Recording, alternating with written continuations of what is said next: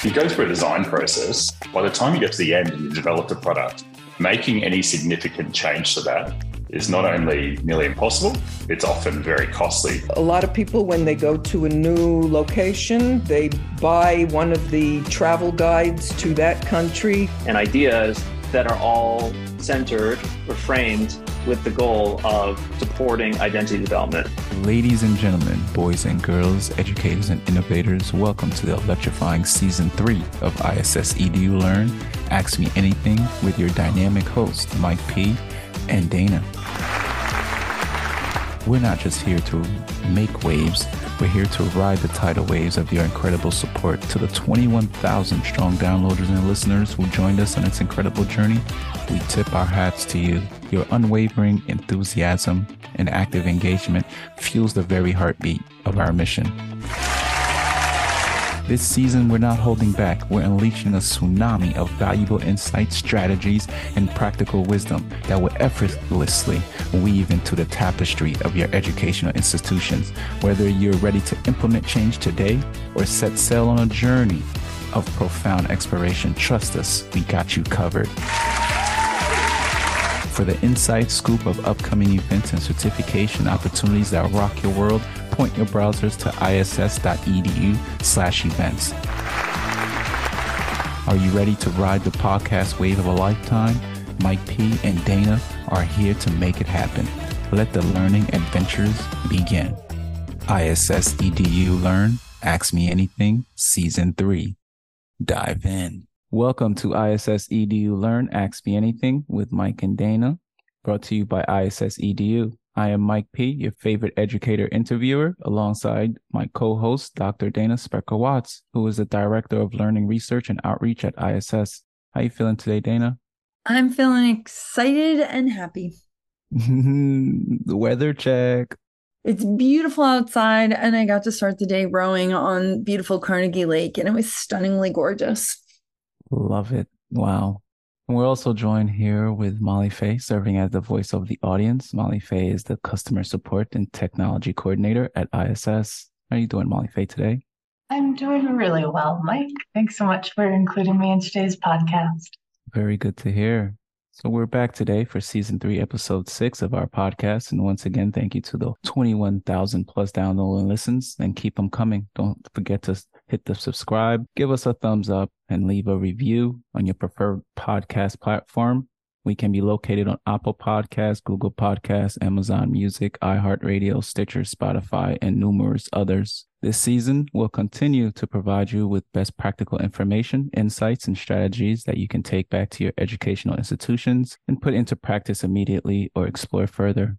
Also, stay tuned to upcoming events and certifications that we have at IS here at ISS by visiting us at ISS.edu slash events. And if you're looking for your next job opportunity, check out our virtual and physical fairs. Today, we have a very special guest with us who can also speak about our virtual and physical fairs, Danielle View. Now, Danielle View has shared her expertise entering the world in international school positions, networking, key qualities and skills needed, interviewing tips, and some personal highlights of her own journey within our past courses within our EDU Learn platform. Danielle, how are you doing today? I'm great. Thanks so much for having me. Good to hear. Just wanted, if you wanted to tell the guests a little bit more about yourself and uh, your role here at ISS. Sure. So I've been working for ISS since November of last year. So it'll be one year soon. But I'm very familiar with ISS from my time working internationally in inter- international schools, both as a candidate and then as a recruiter. So I got my first overseas teaching job through ISS back in the day and have really loved the company ever since then. And I'm happy now to be on the other side and working for ISS and supporting schools with finding the very best candidates for their students. My title, my title is mm-hmm. go for it. Assistant Director of Teacher Recruitment. All right. Do a lot of hiring on your end? I don't do a lot of hiring. No. I do a lot of trying to connect people who do the hiring with the people they want to hire. So I feel like Danielle's like the matchmaker, right? Like, which is like such a fun role. Like, she connects awesome human beings with awesome schools. She's like So it's almost like, yeah, here's a great fit or here's a great candidate. Why don't you guys connect and figure out how to best, you know, shine together? So it seems like you have a good background on a lot of uh, good educators that are out there. So for the ones who aspire to work in the international schools, what advice would you give someone who is just newly entering and looking for a position? Yeah, I mean, specifically a leadership role position as well. oh, uh, so a teaching position and a leadership position? hmm I think if you're looking for a teaching position, well, well, first of all, whether you're a candidate looking for a teaching or a leadership position, I think the first thing to know is that there's a lot of unknown about international education depending on where you live. You might not know that much about it. And so my first advice would be to do a lot of research. And, you know, there's a lot of myths out there about, you know, teaching in international schools that are not true. And then there's information that you just need to know. I would say there's a lot of different recruitment agencies. We're not the only game in town, but I always say we're the best game in town. We've been around for over 65 years. We're trusted in the industry. We care deeply about the quality of the schools that we represent and the quality of the candidates that we represent. And so, what you want to do is make sure if you're going to utilize a recruitment agency for international positions, that you use one that you're aligned to their vision, their mission, and the quality of services that they're going to offer you. So, I would look at those things and also just be open to looking everywhere in the world and don't be fixated on just one spot. I think being open, going to job fairs in person helps you connect with recruiters from everywhere. You get to hear school presentations. And I often would go to fairs, even if I wasn't that year looking for a new position, because it's a wonderful way to network. There's usually professional development opportunities, especially if you're at an ISS job fair. We're known for that. And if you are looking for a leadership position, there's lots of leadership positions also within our database besides teaching positions. And we do have a whole side of our recruitment group that works on leadership searches.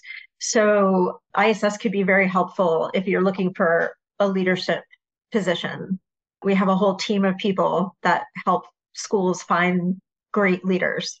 So, Danielle, as Mike mentioned earlier, I uh, stand in as kind of the voice of the audience and ask questions that have been submitted by people who have taken your course, are familiar with the podcast, etc. And so the question of the day today is as a prospective educator seeking a role in international schools, how can I distinguish myself in a highly competitive job market to secure sought after positions? Additionally, what strategies can I implement to ensure my long term success and career progression within the international school context. So I'll go ahead and ask the first part of the question again. And then after you address that, I can ask the second part. So, as a prospective educator seeking a role in international schools, how can I distinguish myself in a highly competitive job market to secure sought after positions? The way that you distinguish yourself in this market is by doing a lot of preparation, doing a lot of research, the more you understand about the school that you're interviewing with or trying to apply to, the better you craft your cover letter to really, number one, address the specific competencies and skills that you have that are related to that job you're trying to get. And the more you understand and can articulate why you're interested in that school, the more personalized you can make it, the better chance you are going to stand out because that's going to be generally your first contact with a recruiter is going to be that cover letter if you're applying for a position. So really spending time, there is a tendency, and I'm not going to lie, I've done this myself, where you generate a cover letter and then you just keep using it over and over and you just change the name of the school and the position and when you're looking, it's very tempting to do that. And you can use parts of your letter, right? But it is really important. School leaders and recruiters know immediately when they look at a cover letter whether you really know anything about the school or the job that they posted, or if you're just responding to 10,000 jobs and you're just sending out the same letter all the time. So I think that's one way to distinguish yourself is to really do a good job there. And the other way is I think highlighting anything unique in your journey and your background in professional learning. So I think schools really want to see that you're either a teacher or a leader who believes in continuous improvement and continuous learning. And one of the really amazing things that ISS has done this year is we have a passport of courses that are now connected to the platform. So, what a school leader can do is they can get onto, if you are an ISS candidate, they can see your amazing detailed profile, but they can also see all the courses that you've been taking. So there's a, it's very impressive for recruiters to see what you're interested in, to see the types of courses you're taking, and to just see that you are a person who really wants to continue to grow in their field. So I think those are two big things you can do to stand out. Are you an educator looking to elevate your career? Consider Moreland University your gateway to success in international schools. They offer fully online programs with flexible start dates and affordable tuition rates, allowing you to balance work and personal life. Moreland University isn't your typical institution. Say goodbye to dull lectures and hello to engaging, interactive learning with passionate educators like yourself. It's a hands-on education that sparks creativity and prepares you for the real-world challenges. With Moreland University, you can earn a prestigious U.S. teaching certification or a master's degree in education from anywhere in the world. Their programs are designed to empower you to become a leader in your field. Don't wait. Take your steps forward, transforming your career today. Visit www.moreland.edu and apply now. Let Moreland University help you make a difference in student lives worldwide, one classroom at a time. Your journey to becoming an exceptional educator starts with Moreland University. A brighter future begins with you. Yeah, and I think that I'm not sure if you mentioned it, but like just familiarizing yourself with what's different about the international schools compared to schools in the States. There's lots of different websites and things that you can see. One of the things I was thinking about, Danielle, when you were talking is like, I was not prepared. The first time I walked into an international school to teach, right, I wasn't prepared with the fact that people would be from all over the world and that my students would have very different experiences than like for example like if you're going to teach about the Vietnam War the in Vietnam that's called the American invasion and you're going to have students from Vietnam or students who have lived in Vietnam. So like understanding the context of the wealth of experiences these students have had. When you're talking about historical places you're talking about different countries. Some of these students have lived in these countries. Some of them know the language and can speak fluently. Like it's that might be where they were born. And so it's just such a rich experience. And so understanding what's different is a big deal too.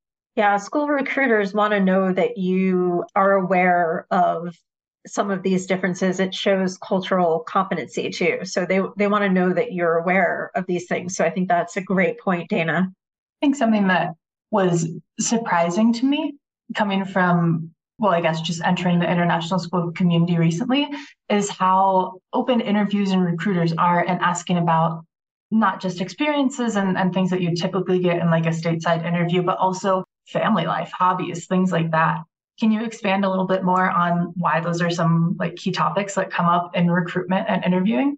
Yes. And if you're from the US at least, they can seem quite different than an interview that you've ever been on before because often there's a lot of regulation around what recruiters can ask candidates.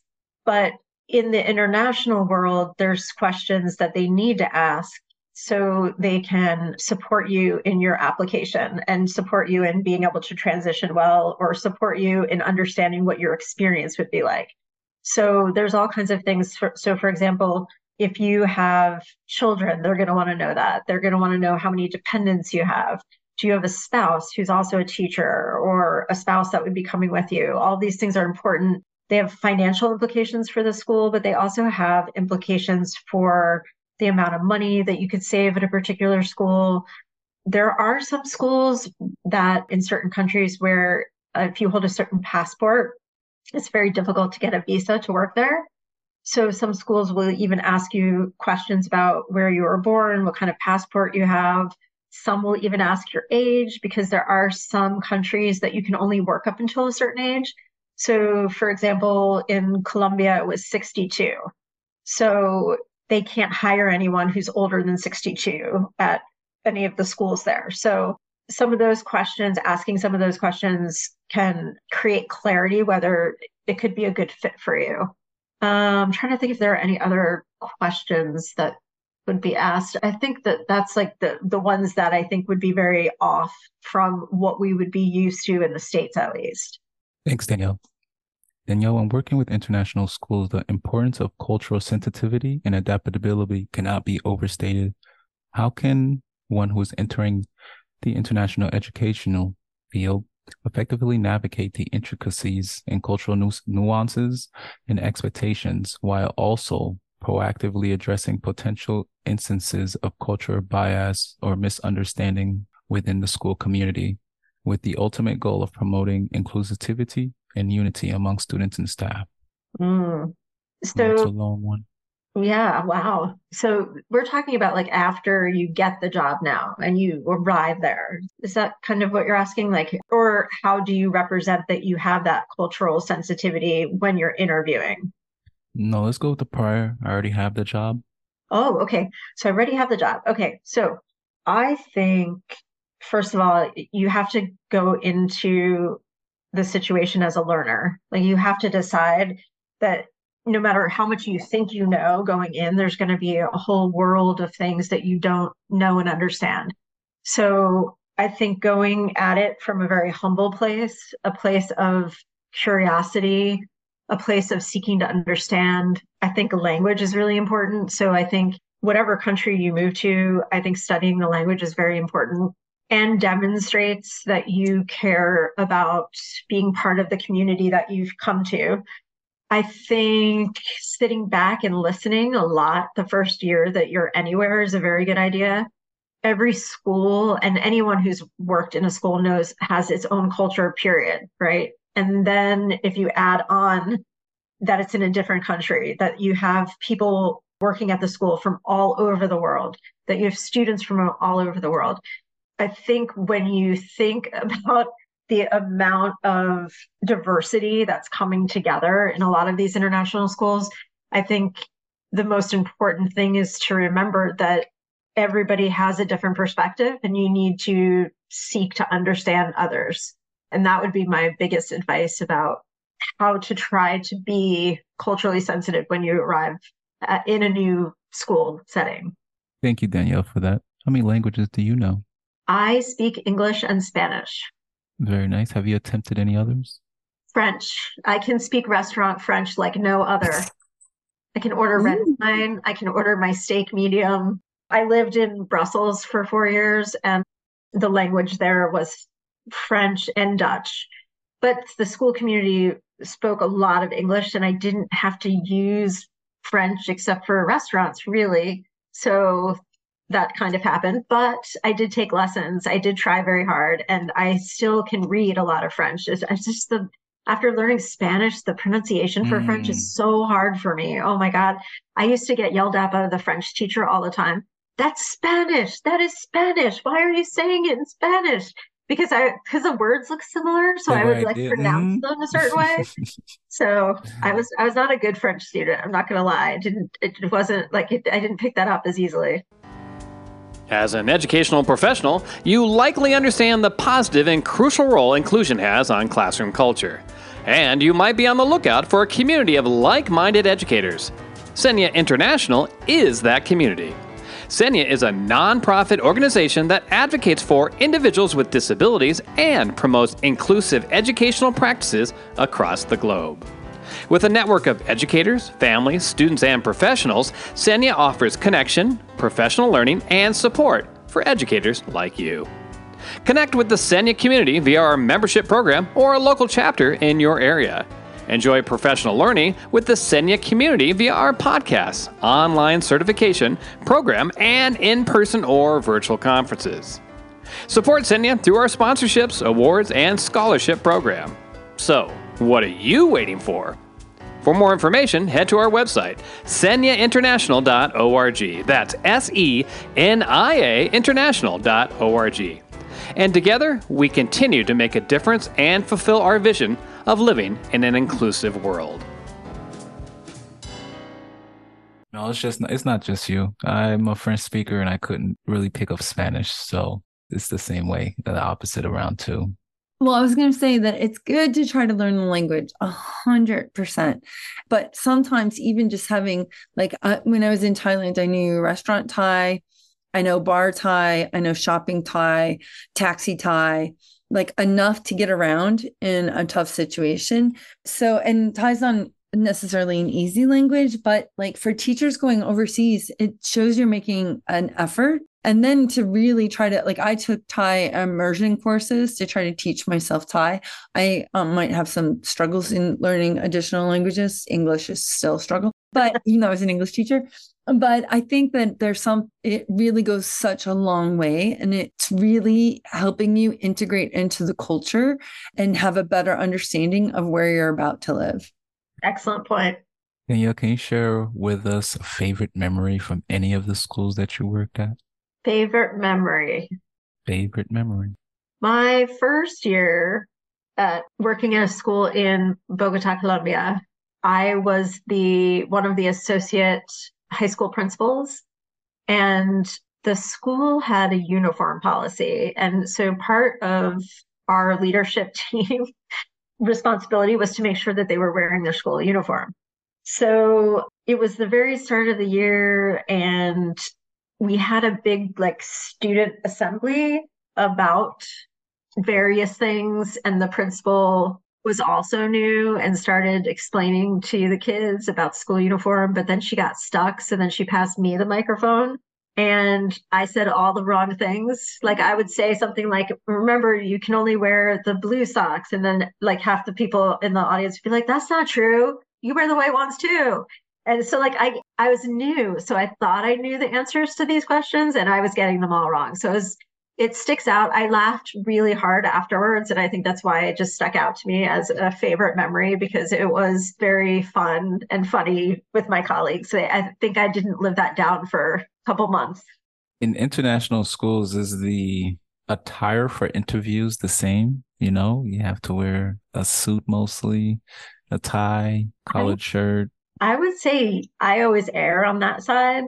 There are like generally it's kind of interesting because when you actually work in a school there's very few schools where people wear a suit or a tie every day mm. but that, you could say that for a lot of businesses too but i do think in a traditional sense because you don't really know the person that's going to be interviewing you and how seriously they take that as a sign of professionalism. I think it's just better to err on the side of being more formal no matter what and then go from there. And it probably won't look the same when you have the job, but to put your best foot forward and not make any assumptions. I would definitely put on my best dress. Yes, yes. Something my aunt always taught me is that you can never overdress. Yeah. I totally agree with that. And okay, Danielle, you're a really good dresser. But I do think that it shows that you're really serious about the position. Plus, in different countries and in different roles, I've had to dress differently. So when I was in Bangkok, I was an English teacher. I could dress very much like an English teacher. In Delhi, I was direct uh, uh, in charge of tech, right? Tech coach, coordinator, director, so anyway, what I had to do was it depended on the day. If I was in front of parents or in front of teachers, I dressed one way. If I was on the ground hooking up computers in the lab and working on setting up, you know, smart boards and Apple TVs, I was wearing jeans and a shirt that could get dirty because I'm crawling around on the ground, right? Then when I moved to Hong Kong and was in leadership, like I wanted to always like feel like a leader and just personally, but also people dressed up. People had beautiful clothes in Hong Kong because it's a really metropolitan city and super fast paced and a lot's going on. And so it's very professional. And you have, you know, all the finance community there for Asia. So I dressed a completely different way than I did in the other role. So it's kind of a matter of also so uh, in the best bet if you're interviewing you want to look your best self and then once you get to the school, you can kind of figure it out, right? In some schools, in some cultures, your shoulders may be appropriate to show or not show. If you're a female, it might be appropriate to show your knees or not show your knees, to show your toes or not show your toes. So you have to really be cognizant of that. You don't have to be cognizant of that during the interview, but you have to be cognizant of that once you get to the country. And the way you dress will matter. I was going to say that in Bogota, people dressed pretty formally, especially women. Like in the States, you may run to the grocery store in like your workout clothes or like go shopping in your workout clothes. And what I found in Bogota was that that was not the case. Like people are like decked out everywhere. So exactly what Dana's saying is like you have to learn kind of the cultural norms of dressing wherever you are. I have another funny story if you have time for it. That's it's pretty short, but it has to do with this dressing thing. We have time. All right. So I went over to Bogota with my two kids, and my son got invited to a Colombian birthday party for a kid in his class. So it was like a four year old birthday party or a five year old birthday party. And it was at this jumping place. And I hadn't been in the country very long. When we got the invitation, I thought my only reference was here. So what I would do here is I would put on clothes I could also go jumping in. And I would jump with my five year old, like, cause he's kind of little and, you know, whatever. So I put on like these like really baggy pants, like a t-shirt, and I show up to this birthday party. What I don't realize is that all the other moms are dressed like to the nines. Head We're talking toe. like high heels, like gorgeous outfits. There's Hair diamonds, and none of them are jumping. Do you know why? Because they've all brought their empleadas, which is like the nanny.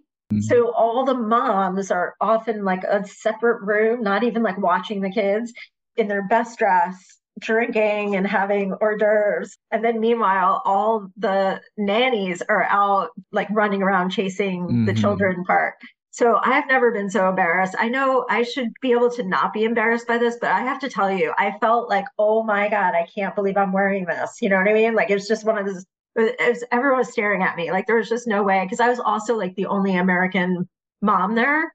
There's at CNG, there's just a lot of Colombian families. So which is awesome, right? Like I got to learn and and meet new people and learn about the culture. But yeah, that was one of those moments where I was like, oh, I'm in a different world. And uh I got to get comfortable with that. Danielle, I had such a similar experience. A with in Bangkok, similar experience with nannies and then what the moms were doing. But then I was invited to this beautiful, like, you know, oh, come over for lunch on a Sunday to our house when I was in India, right? So and oh, we're going to swim in the pool. Oh, wonderful. So, like, I'm in shorts, t shirt, you know, the kids are in flip flops. Like, we show up. It is this beautiful, beautiful, like something out of like a Martha Stewart like cover of like this table and the spread. And there's people taking care of us. And the women and the men are dressed out of like, something that I couldn't even imagine, like beautiful clothes and linens.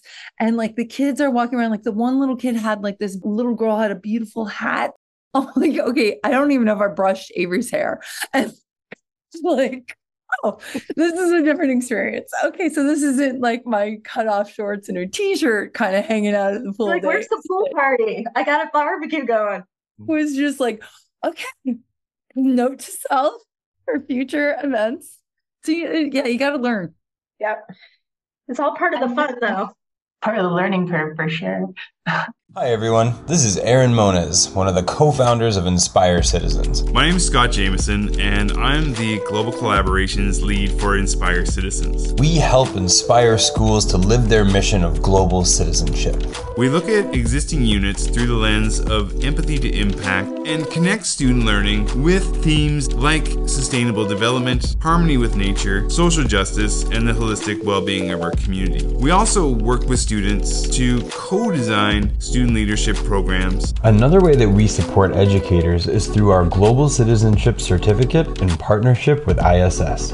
This certificate program involves best practice resources for global citizenship education, interactive opportunities to engage with other cohort members, a great team of coaches to walk you through your learning, and optional opportunities to connect via seminars with other participants from around the world. Please visit inspirecitizens.org and click on the Inspire Educators tab to register for the Global Citizenship Certificate, visit the ISS website, or go to the ISS EduLearn Passport to register today.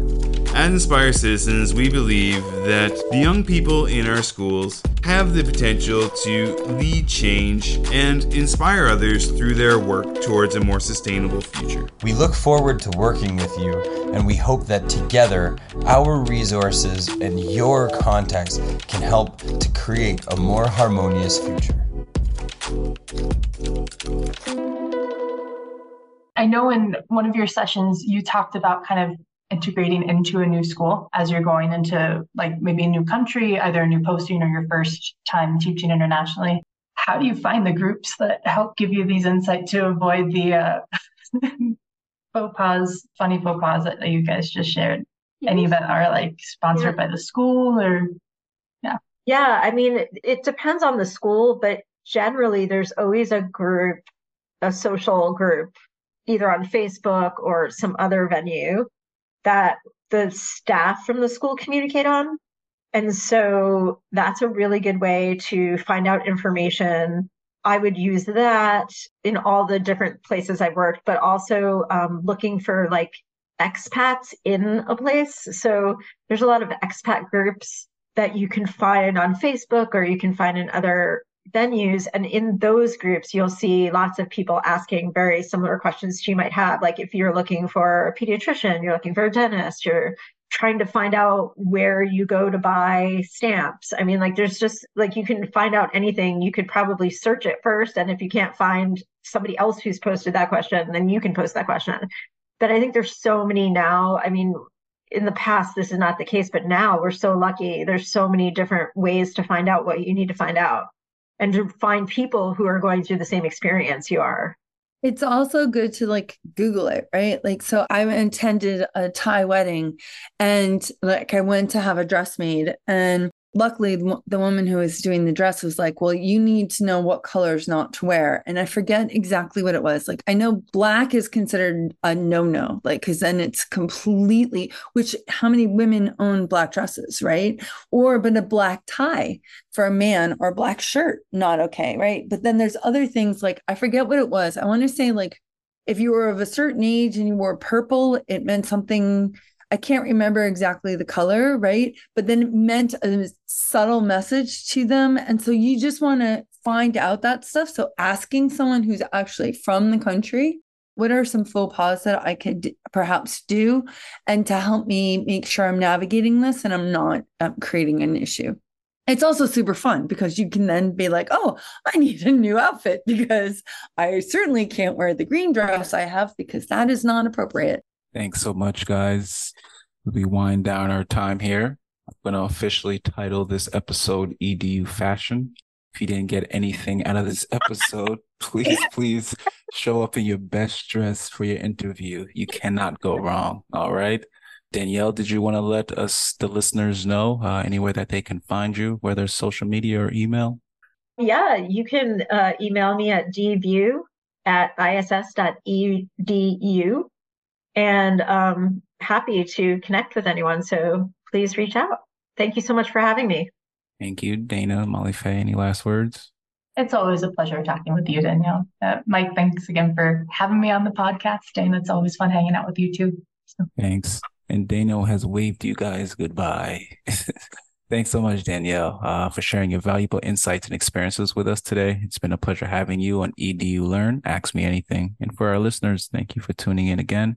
If you found our episode inspiring and informative, please be sure to hit the like, subscribe, and share the AMA with your educator friends. Stay tuned for more exciting episodes. Until next time, keep exploring, keep learning, and keep making a positive impact in the world of education.